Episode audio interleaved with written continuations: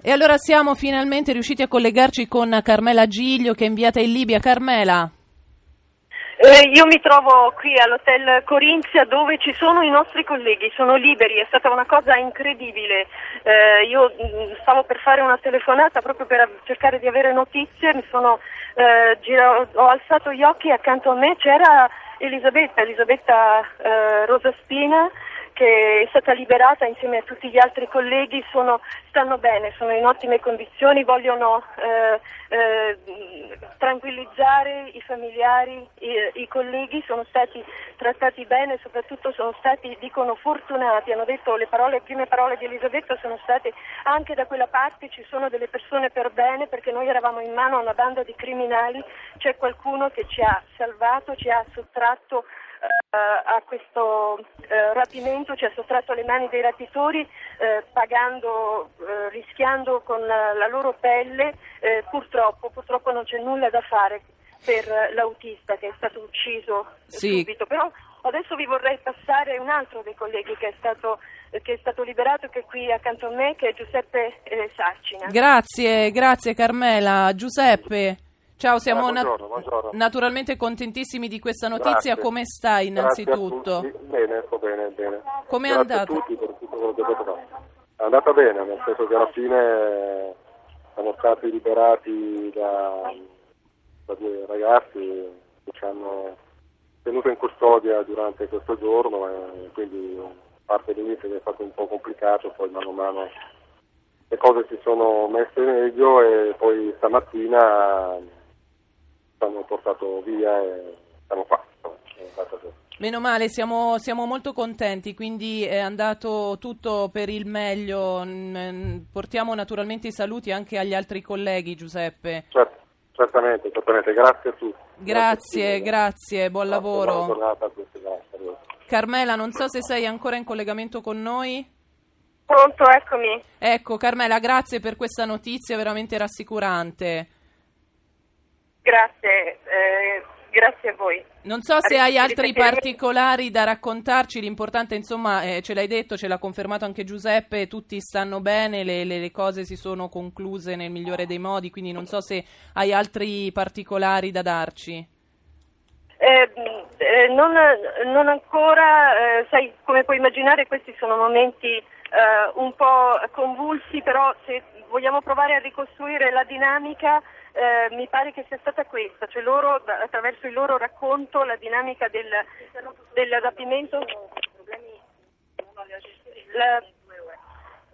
la dinamica del rapimento, vi chiedo scusa, dinamica del rapimento è stata questa: loro si sono ritrovati lungo la strada fra Zauia e Tripoli, in un'area controllata dalle forze filogovernative, però a fermarli non sono stati dei soldati regolari, ma sono stati una banda di criminali che li hanno depredati di tutto quello che avevano, sì. Il computer, i soldi, il denaro, tutto, e hanno ucciso l'autista, perché questo autista aveva con sé un Kalashnikov. Ora tutti gli autisti qui girano armati per garantirsi un minimo di sicurezza, insomma. Questo autista non era un criminale, non era nemmeno un miliziano, era appunto soltanto una persona armato, qualunque, che stava cercando di guadagnare del denaro facendo da autista dei giornalisti stranieri, poiché veniva da una zona controllata dai ribelli e aveva con sé un Kalashnikov, è stato ucciso a sangue freddo. A questo punto i criminali si sono portati i nostri colleghi, e qui è intervenuto per salvare loro la vita, perché non sappiamo come questo dramma poteva andare a finire. C'è qualcuno che è intervenuto, ecco perché le parole di Elisabetta prima, che ci diceva c'è delle persone per bene ovunque. Abbiamo incontrato una persona per bene che ci ha aiutato, mettendo a rischio la sua pelle, li ha portati via, è riuscito a toglierli alle mani dei rapitori, li ha portati nella sua casa, quindi quella casa di Al-Mansur, dove loro, nel quartiere popolare di Al-Mansur a Tripoli, dove loro sono rimasti per un certo tempo, era la casa non delealisti come ma di qualcuno che li ha aiutati, che li ha sottratti alle mani dei rapitori, li ha portati a casa sua al sicuro, ha permesso loro anche di usare il telefono, così che hanno potuto comunicare sia pure brevemente con le redazioni, con i familiari.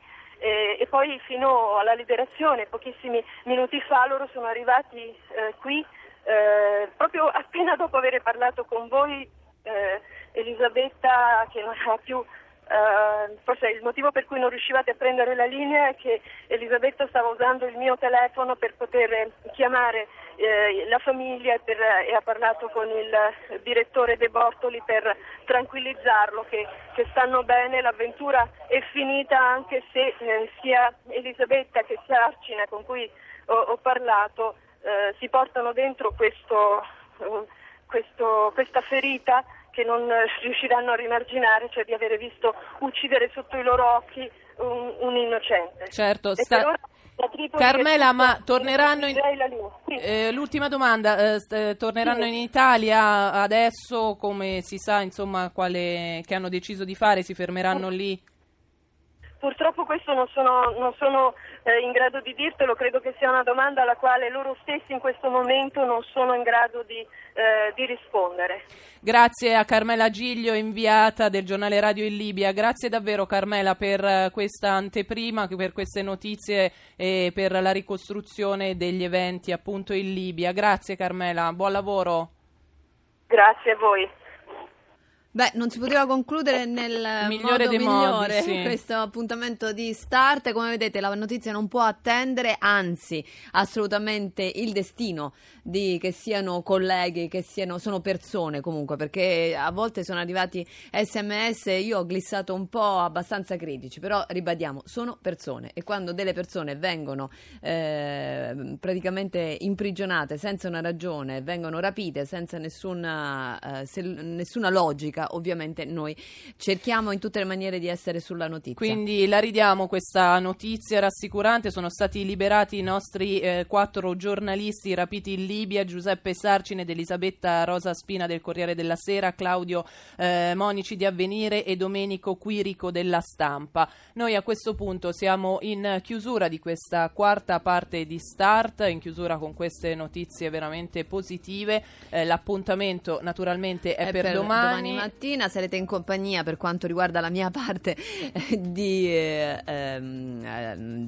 mio collega Gabriele Brocani. Io volevo anche scusarmi con Silvia Notargiacomo, non è stato possibile effettuare il secondo collegamento, ma insomma capirà bene qual è stata la priorità dell'informazione, perché Start sta sull'informazione e soprattutto sta vicino alle persone che vogliono dar voce a pensieri e a tutte quelle che sono riflessioni in una giornata che sembrava cominciare con molte ansie e con molti lati oscuri, mentre invece si è risolta assolutamente nel miglior modo.